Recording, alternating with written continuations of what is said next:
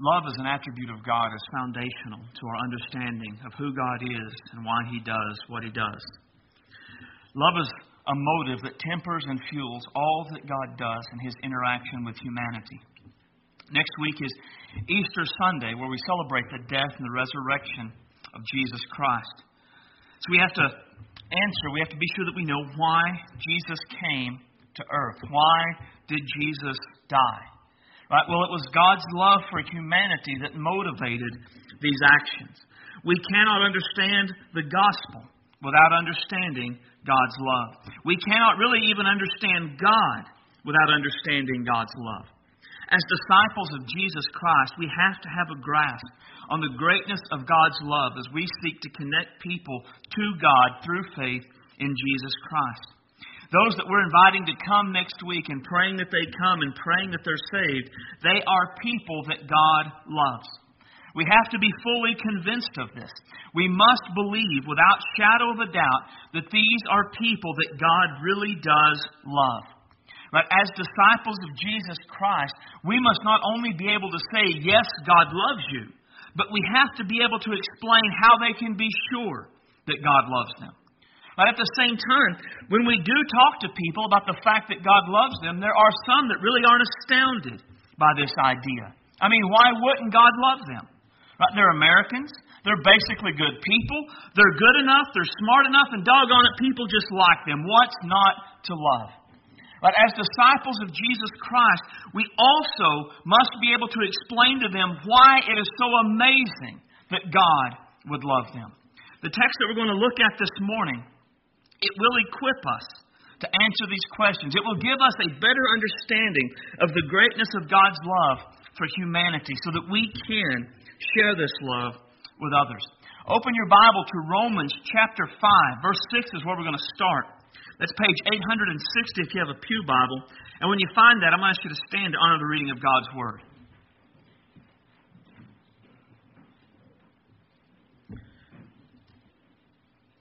Romans 5 and 6. For when we were still without strength, in due time, Christ died for the ungodly. For scarcely for a righteous man will one die. Yet perhaps for a good man someone would even dare to die. But God demonstrates His own love toward us that while we were still sinners, Christ died for us. Much more then, having now been justified by his blood, we shall be saved from wrath through him. For if, when we were his enemies, we were reconciled to God through the death of his Son, much more, having been reconciled, we shall be saved by his life. And not only that, but we also rejoice in God through our Lord Jesus Christ, through whom we have now received the reconciliation. The title of the message this morning is The Relentless Love of God. Let's pray. Our Father, we love you today. And God, we are thankful that you love us.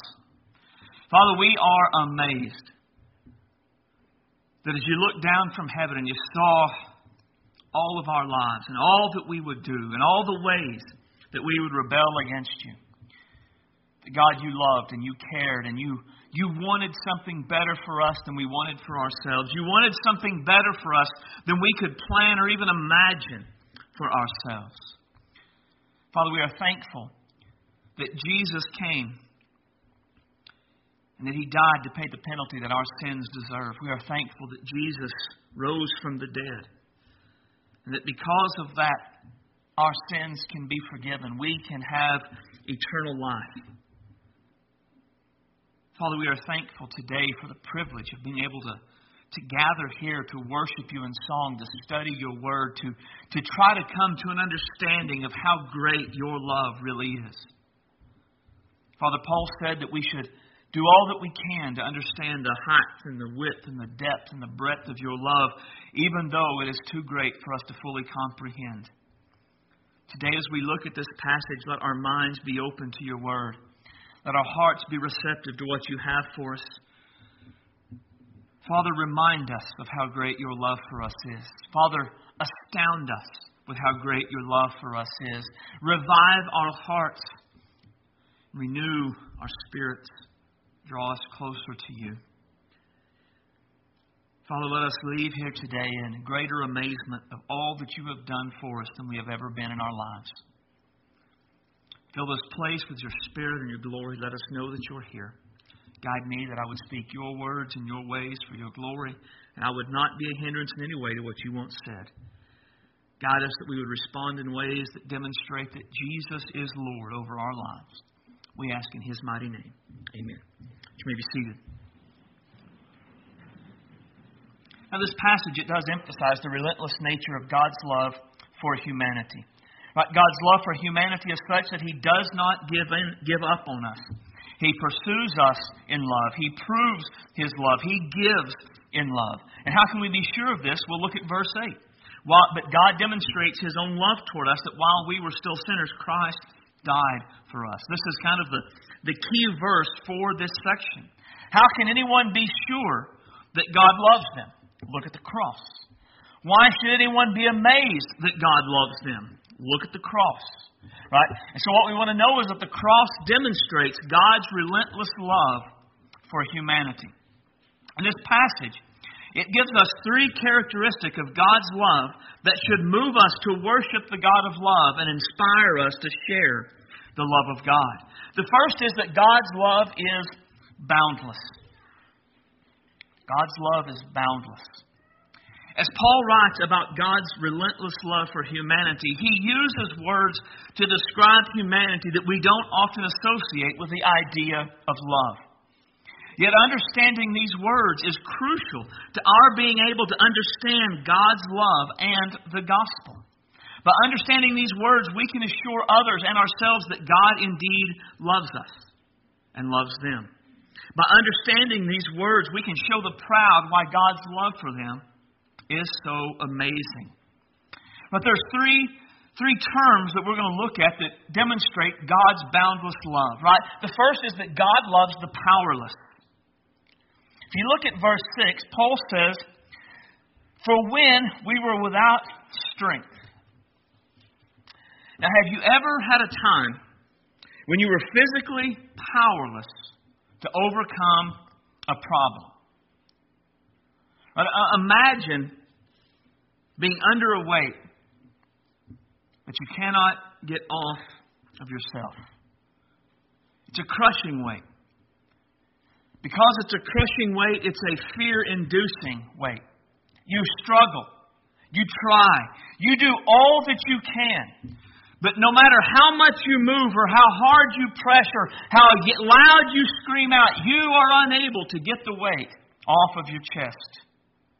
You are completely powerless to get this weight off of you.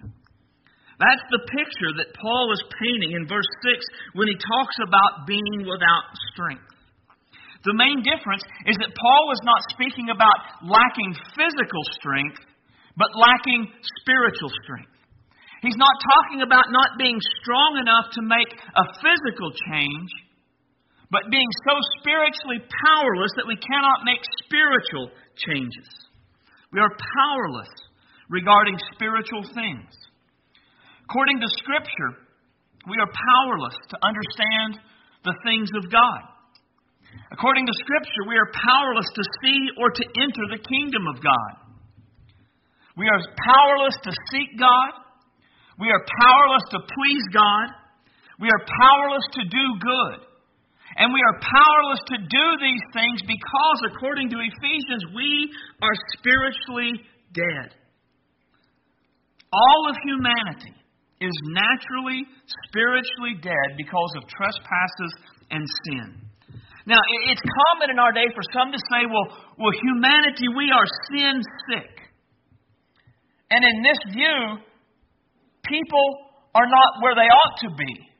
Right? They, they are not well, but the situation is not hopeless. All people are at least still partially alive, and as long as they're partially spiritually alive, then maybe they can make changes to fix their problem. Maybe they can turn over a new leaf. Maybe they can educate themselves. Maybe they can be religious or more moral and they can turn things around and fix the problem in their life. But that's not the picture that Scripture paints. Scripture does not say that we are sin sick, Scripture says that we are sin dead. We are as powerless to change our spiritual condition as a dead man is to change his circumstances. Despite the fact that we are powerless, we are unable to fix even the smallest of our spiritual problems. God loves the powerless. But God also loves the godless. For when we were still without strength, in due time, Christ died for the ungodly. Now, the word ungodly is a very strong word, and it meant we are very unlike God. It carries with it the idea of rebellion against God. God is the sovereign ruler of the universe, but we oppose his rule in our lives. We don't want God to rule over our lives. Instead, we want to do whatever we want to do without regard to what God has said. We know that the Bible says God is holy, but we oppose that holiness. We reject his righteous moral standards. Instead, we demand that we live however we want without anything we do being called into question. God is omniscient, but we despise his omniscience. The all knowing God has said we are powerless and godless and sinners, but we despise those terms. How dare anyone classify us by those names? We become angry, we reject that these things are true of us. Yet, despite this rebellion, despite our ungodliness, God loves the godless. And then God loves the sinner in verse 8. But God demonstrates his own love toward us, and that while we were still sinners, Christ died for us. That we are sinners means that we have all fallen short of God's righteous standards. And the word that's used for fallen short, it means to miss the mark. It pictures an archer or a marksman shooting at a target, trying to hit the bullseye, but missing the mark. They could have missed the mark by very little, or could have missed the target altogether. Doesn't matter. They just missed the mark they were trying to hit. Now, the mark that God has set for us, it is righteousness, as seen in the Ten Commandments. The Ten Commandments make up God's moral law, the foundation of all that is right and wrong about how we are to live in our relationship with God and our relationship with others. When we look at the law, the Ten Commandments, in light of the, the letter of the law and the spirit of the law, we're all forced to admit that we have missed the mark. We have not perfectly kept God's righteous standards. And the idea of having kept God's righteous standards, it's not that on a one day we had this really wonderful day, and on that day we kept the standards. No, the, the idea is that we have kept the standards from the time we were born, and we never had a moment that we fell short. But we were never angry without cause. We never lusted in our heart. We never coveted for anything. We never put anything other than God as the number one priority in our lives. We never have done any of that stuff. But we have. We have all missed the mark. We have all broken God's law, and we are all justly called sinners because of this.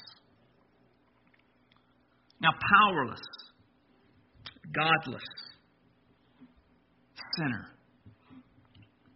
Those are terrible words.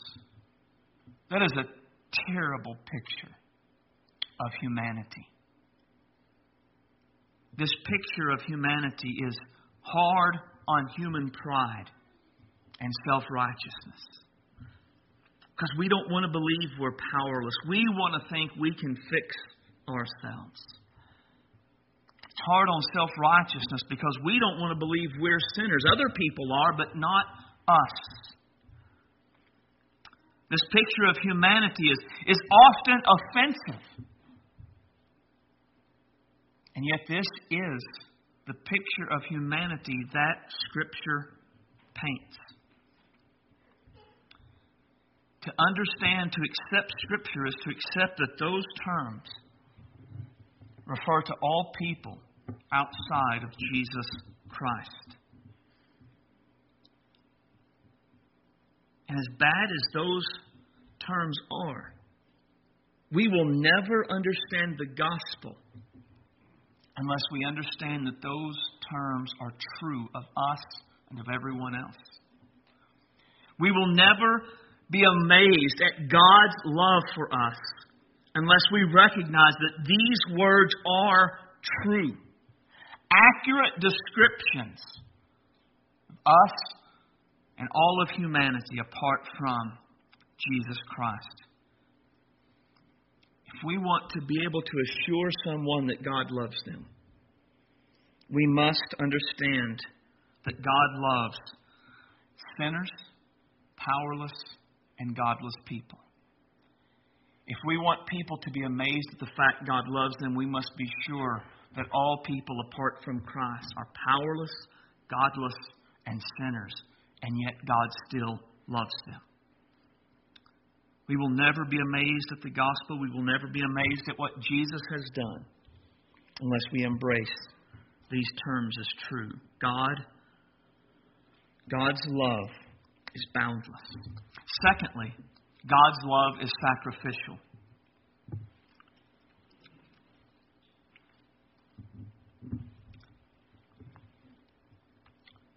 For when we were still without strength, in due time, Christ died for the ungodly. But God demonstrates his own love toward us that while we were still sinners, Christ died for us. That the cross demonstrates God's relentless love for humanity because the cross is where Jesus died for powerless, godless sinners. I mean, think how amazing that really is. That the holy, and the awesome God of the Bible loved you and I enough to send his only begotten Son to come and die for us. Not as good people who loved him back. Not as people who sought to do his will and tried to find his will for our lives. But as powerless people, as godless people, as sinful people to being amazed at that is the point that Paul is trying to make in verse 7 and 8. In verse 7, he says, For scarcely for a righteous man will one die, yet perhaps for a good man someone would even dare to die. Now, in these verses, Paul contrasts what God has done for us in Christ and what we might do for others under certain circumstances. And Paul says, Scarcely for a righteous person will someone die, but perhaps for a good person, someone would dare to die. Now, I grew up, and all of my life, all I ever wanted to be was a soldier, so I grew up reading war books. The books I, I read focused on World War II and Vietnam, and they were even more narrowly focused on infantry soldiers. Now, when you read books like that, or when you watch shows about those sort of uh, about the wars and about soldiers and those situations, you find a lot of accounts of, of men giving their lives to save their brothers. Guys who will sacrifice their life by jumping on a grenade to save their squad. Or when a group is pinned down, one will jump up and run towards the machine gun nest and take the bullet so that the others can move in and accomplish the mission and be saved. Every good war book and every good war story has at least one story of someone sacrificing his life for his team. And when we read that, we can start to think, well, that's, that's kind of normal. I mean, that's just the way things are. And when we interpret the world in that situation, in, in that light, we miss the point that Paul was making in verse 7.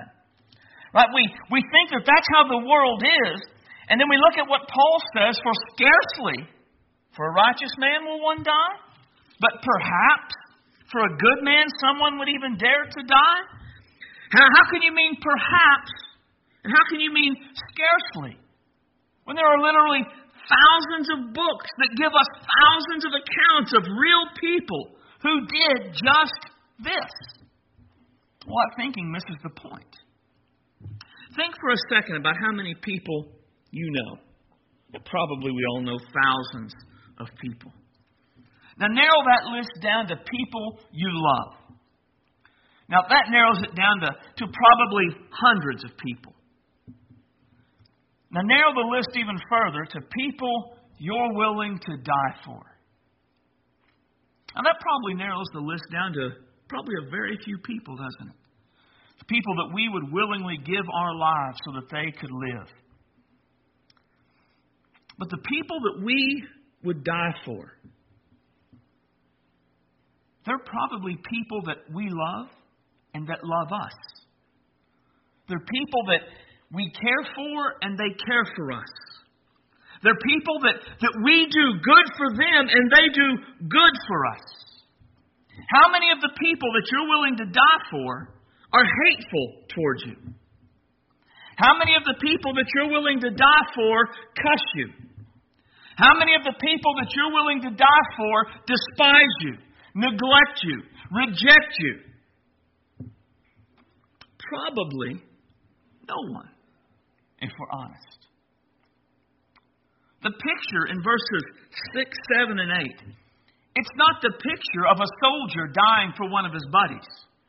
It's not the picture of a mother dying for her child. It's not the picture of a child dying for their parent. A better picture is of a mother dying for the person who murdered her child.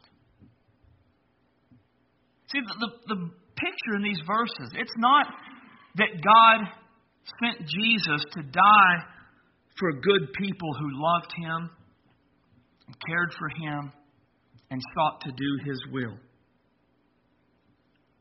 It is that God sent Jesus to die for powerless people, for ungodly people, for sinful people. Verse 10 for people who were his enemies. Don't look at this and think this is a mom laying down her life for her child. No. This is a mom laying down her life, going to the electric chair for the person who murdered her child. Jesus did not come and die for the morally upright who loved him and were devoted to him. Jesus came and died for powerless, godless sinners because he loved them. Not because he had to. That's a huge thing for me. We often think, well, yeah, but God had to do that. No. No, God did not have to do that. There is, there is nothing that made God have to do this. This was a, a free decision by a sovereign God. That there is no power greater than God that compelled him to make this happen.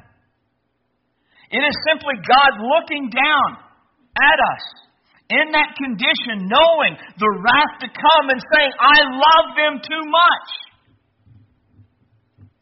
Something has to happen and Jesus coming to die in our place willingly, voluntarily, because He loved us. When we see God's love in this light, how can we not? How can we not be amazed by that? When we see God's love in this light, how can we not love Him back? When we see God in this God's love in this light, how can we not keep Him as the supreme object of devotion in our lives? When we see God's love in this light, how could we not give Him anything and everything He asks of us? When we see God's love in this light, how could we not do anything and everything He asks us to do? When we see God's love in this light, how could we not serve Him with every fiber of our beings? When we see God's love in this light, how could we not tell others about the relentless sacrificial love of God for powerless, godless sinners. God's love is boundless. God's love is sacrificial. And God's love is redemptive. There's something that happens because God loves us. Let's say we believe that the cross demonstrates God's relentless love for humanity because the cross is where Jesus died for powerless, godless sinners.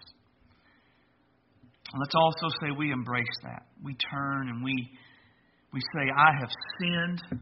And Jesus, I, I want what you have done to cover my sin.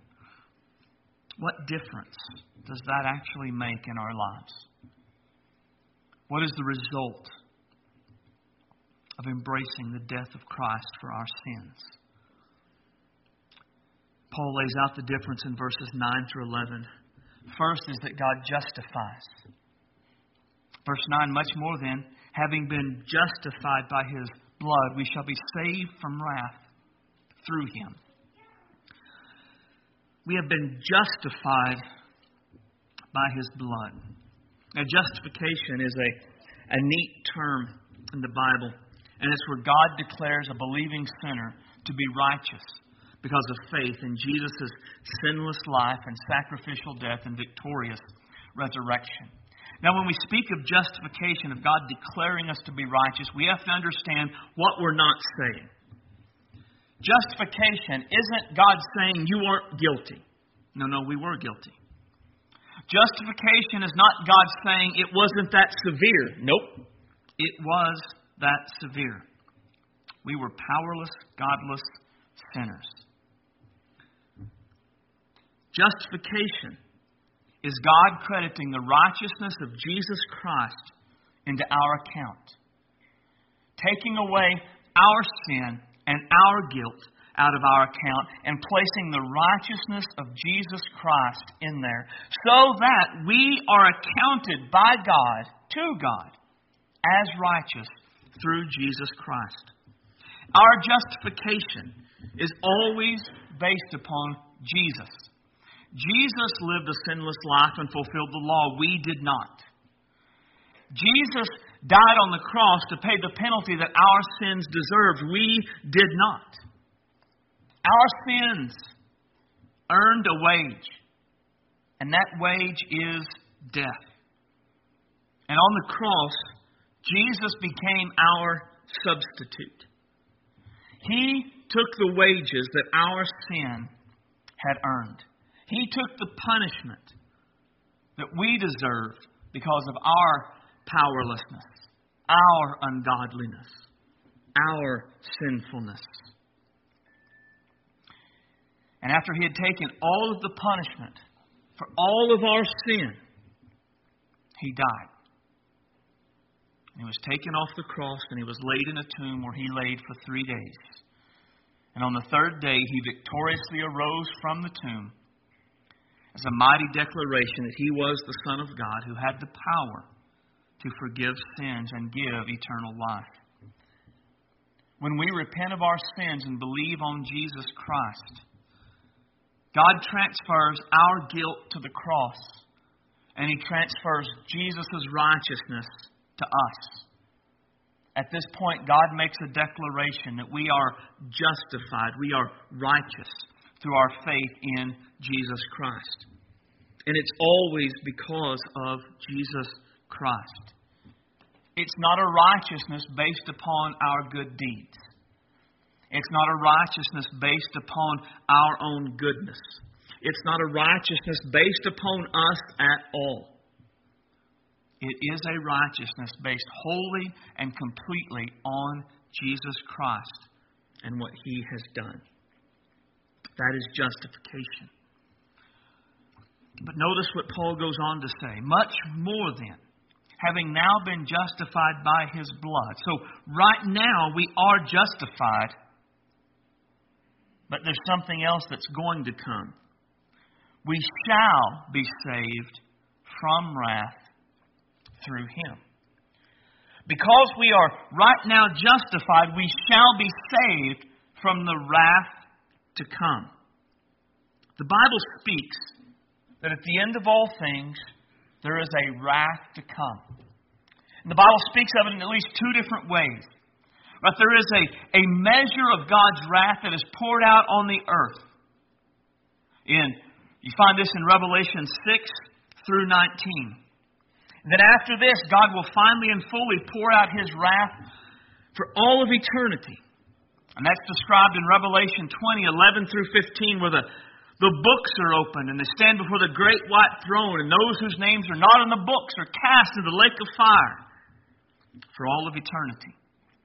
This is the certain future for all who reject Jesus Christ as their Savior. Now, the wrath on earth in Revelation 6 through 19 is often described or called the tribulation period.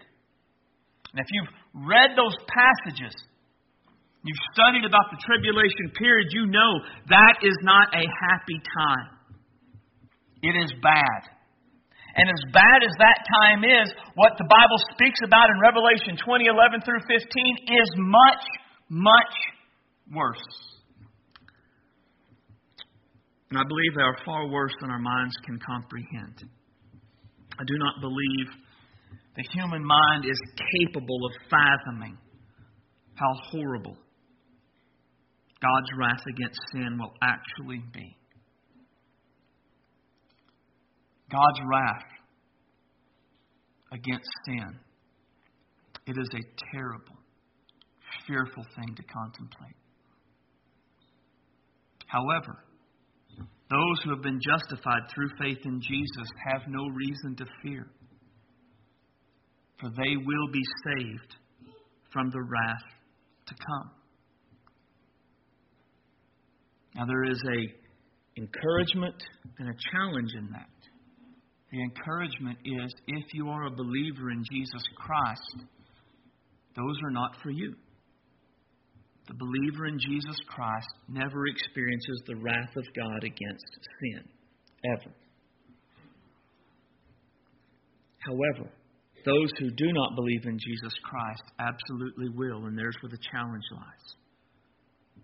Our friends, and our relatives, and our associates, and our neighbors, and our co workers, and our children, and our grandchildren, and our uncles, and our aunts, if they do not repent of their sins and believe in Jesus Christ, they will face the wrath to come. Nothing but Jesus saves. Not morals, not nationality, not church attendance, not church membership, not baptism. Jesus. That's why we invite. That's why we pray for Easter. That's why we do all that we can to bring as many as we can to church because they will be given a chance to hear about Jesus, to believe in Jesus, to be justified because of Jesus, and to be saved from the wrath to come. So God justifies, but God also reconciles. Verse 9, verse 10 But for when we were enemies, we were reconciled to God For the death of his Son, much more, having been reconciled, we shall be saved by his life. The word reconcile, it means to be brought into friendship from a state of disagreement or enmity. In other words, we go from what he says being an enemy of God in verse 10 and, and lots of other places in the New Testament to being the friends of God. Jesus' death and resurrection not not only brings an end to hostilities between us and God, but it then turns us into the friend of God. I mean, that to me is a fantastic thing, thing to contemplate. I mean, it is one thing to get over hating someone, right? To get over being the enemy of someone. But to go from being an enemy to a friend, well, that's huge, right? I mean, probably, think about it just on a natural level. There are people that at various times in our lives we've hated for one reason or another. We've been in opposition to one another.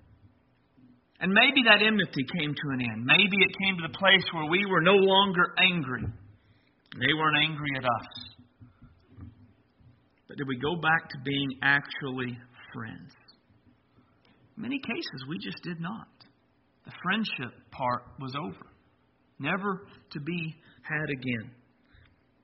But what Jesus does is, he takes us, and really, the, the, it's not that God is our enemy, but it's through our, our ungodliness, through our sinfulness, that we are the enemy of God.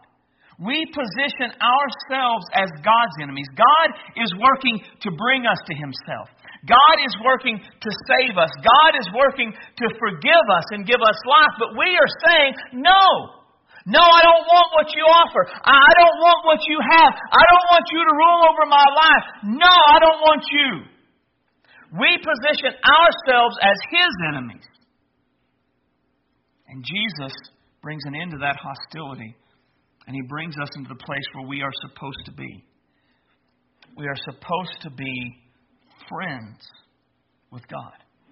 I mean, this is what God intended. You read the book of Genesis after God created man and put them in the garden. There was meant to be a, a relationship there, a love based relationship, but sin, sin wrecked that relationship.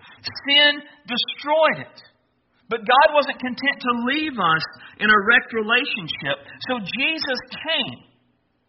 And He came to, to fix what was broken, to end our hostility and bring us to the place that we were supposed to be, that we are the friends of Almighty God. Through Jesus, we are meant and we are able to confidently say, I am a friend of God. So, how do we know? I mean, how do I know if I'm really a friend of God? How can I be sure that, that I'm justified and I've been reconciled? There's a lot of ways. You could read 1 John. 1 John has a series of tests. Those who do this have eternal life and things like that. It's very good.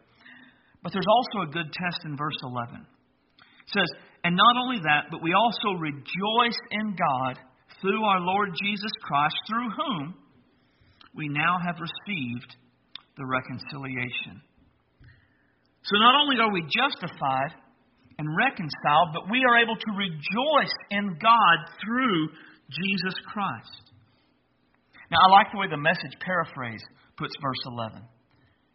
Now that we have actually received this amazing friendship with God, we are no longer content to simply say it in plodding prose, but we sing and shout our praises to God through Jesus, the Messiah. The New Living Translation in this verse says that we rejoice in our wonderful new relationship with God because of Jesus Christ. So let's think about how we maybe how we sang this morning. Would we classify the way we sang as plodding prose? Or would we classify it as shouting and singing our praise? How would we classify our relationship with God? Would we call it an amazing friendship, a wonderful new relationship? Or it's just something that's there? How we answer those questions, it says a lot about whether or not we've been justified and reconciled and will be saved from the wrath to come. Our praise to God should be shouting and singing and not plodding prose. Our relationship to God should be wonderful and amazing and not just, meh, it's there. Think about that again in a human relationship. What does it say about our marriage? If our talking about our spouse is plodding prose and not rejoicing and happy in who they are and what they are? What does it say about our marriage if rather than having a wonderful, amazing relationship, it's just, ah, you know, very love? Right? Surely we would recognize our marriage was off if that's how we would describe it. Much more then, shouldn't we recognize our relationship with God is off if that's how we describe it? I don't have time to get into it this morning, but you should do a deep study of how God thinks about his relationship with us. You know, the Bible speaks of like God singing over us, rejoicing in us. Those are big things. Being jealous for us, passionate about his relationship with us. If Almighty God feels that way about us, how much more should we feel that way about Him? And when we don't, something is wrong, not with God, but with us. Let me close with a story. In the 1800s, the wife of a wealthy railroad executive was traveling around Europe enjoying shopping for the latest fashions. One day while she was shopping, she sent a message by telegraph with the following request Dearest Clarence, I've come across the most exquisite diamond necklace in Paris, but it cost $10,000. The husband quickly replied, No, comma, price too high! Exclamation point. Unfortunately, when the telegraph operator received the message on the other side of the Atlantic, he failed to include the comma. The wife was delighted when she received a message stating, No price too high. And so she purchased her treasure, reveling in the thought of how much her husband loved her. The redemption of the human race cost God the death of his only son on a cruel cross. But we can rejoice knowing that God did not pause or hesitate. When it came time to pay the price for the sins of the world, his, his answer was, No price too high.